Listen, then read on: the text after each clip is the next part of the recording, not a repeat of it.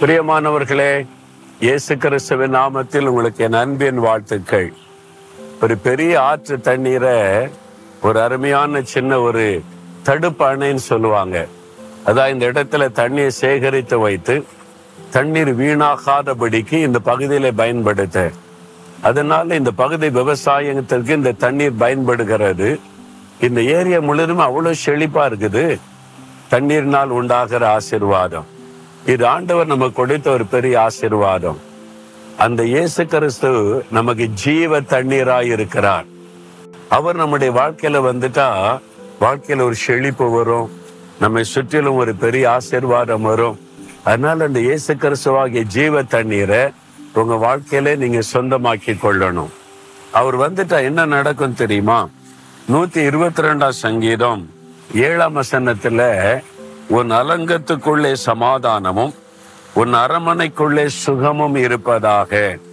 ஆண்டவுடைய ஒரு ஆசிர்வாதம். என் மகனே என் மகளே உன்னுடைய அலங்கத்திற்குள்ளே சமாதானம் உன்னுடைய அரண்மனைக்குள்ளே சுகம்.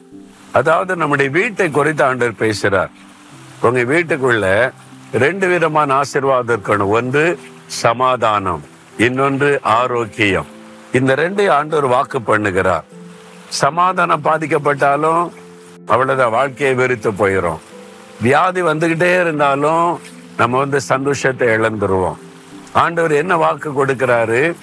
உன் வீட்டுக்குள்ள உன்னுடைய அரண்மனைக்குள்ள நான் சமாதானத்தையும் தருவேன் சுகத்தையும் தருவேன் சொல்றார். இந்த ஆசீர்வாதம் உங்களுக்கு இருக்குதா? இல்லை நான் இன்றைக்கு பெற்றுக்கொள்ளணும். ஆண்டவர் எங்க குடும்பத்துல எங்க வீட்டுக்குள்ள எப்பவுமே சமாதானம் இருக்கணும் சுகமும் இருக்கணும்னு கேட்கணும். இந்த ஆசீர்வாதத்தை உங்களுக்கு கொடுக்கறதுக்கு சிலுவையில் அவர் தன்னை பலியாய் கொடுத்தார். நமக்கு சமாதானத்தை உண்டு பண்ணும்? ஆக்கின இயேசுவின் மேல வந்தது. நம்முடைய பாவத்தை சுமந்து தீர்த்து நமக்கு சமாதானத்தை உண்டாக்கினார். அப்போ இயேசு கிறிஸ்துவின் ரத்தத்தின் மூலமாய் நமக்கு சமாதானம். அப்ப இயேசுவே உடைய ரத்தத்தினால என்னை கழுவுங்க. என் குடும்பத்தையும் உடைய ரத்தத்தின் பாதுகாப்புகளை வைத்துக் கொள்ளுங்க. பாவ சாபங்களை எல்லாம் மாற்றி சுத்திகரிங்கன்னா பாவ சாபங்கள் விலகி சமாதான வீட்டுக்குள்ள வந்துடும் அடுத்தது பாத்தீங்கன்னா சுகம். அவர் நம்முடைய நோய்கள் பலவீனங்களை செலுவில சுமந்தார். இயேசுவின் தழும்புகளால் குணமாகிறோம். இயேசுவை எங்க குடும்பத்துல நீங்க தலைவரா இருங்க. நீங்க எங்க வீட்டுல இருங்க. எங்க வீட்டுல வியாதியஸ்தரெல்லாம் தொடுங்க. வியாதியை நான் அப்புறப்படுத்துக நீ ஜோம் பண்ணி பாருங்க. வியாதியை நான் உன்னை விட்டு விளக்குவேன் அப்படின்னு வாக்கு கொடுத்திருக்கிறார்.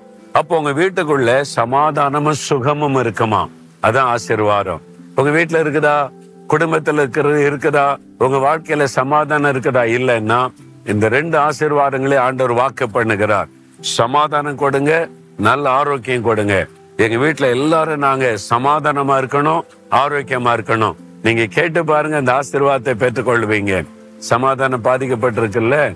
வியாதியினால நீங்க ஆரோக்கியம் பாதிக்கப்பட்டிருக்குல்ல? இன்னைக்கு சுகம் விடுதலை. உண்மையா கேளுங்க.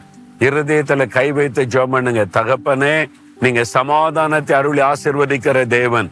இந்த மகன் இந்த மகளுக்கு சமாதானத்தை அருளி செய்யுங்க. உங்களுடைய ரத்தத்தின் வல்லமையினாலே பாவ சாபங்கள் மாறி சமாதான வாழ்க்கையில வரட்டும். அவங்களுடைய குடும்பத்துக்குள்ள சுகம் உண்டாகணும். யாராவது வியாதிப்பட்டு வீட்டுல இருந்தா இதே நேரம் நீங்க தொடுங்க. வியாதி படுக்கைகள் மாறட்டும் பலவீனங்கள் விலகட்டும். பூரண சுகம் உம்முடைய பிள்ளைகளுக்கு உண்டாகட்டும். சமாதானமும் ஆரோக்கியமும் இயேசுவின் நாமத்தில் இந்த பிள்ளைகளுக்கு உண்டாகட்டும். ஆமேன் ஆமேன்.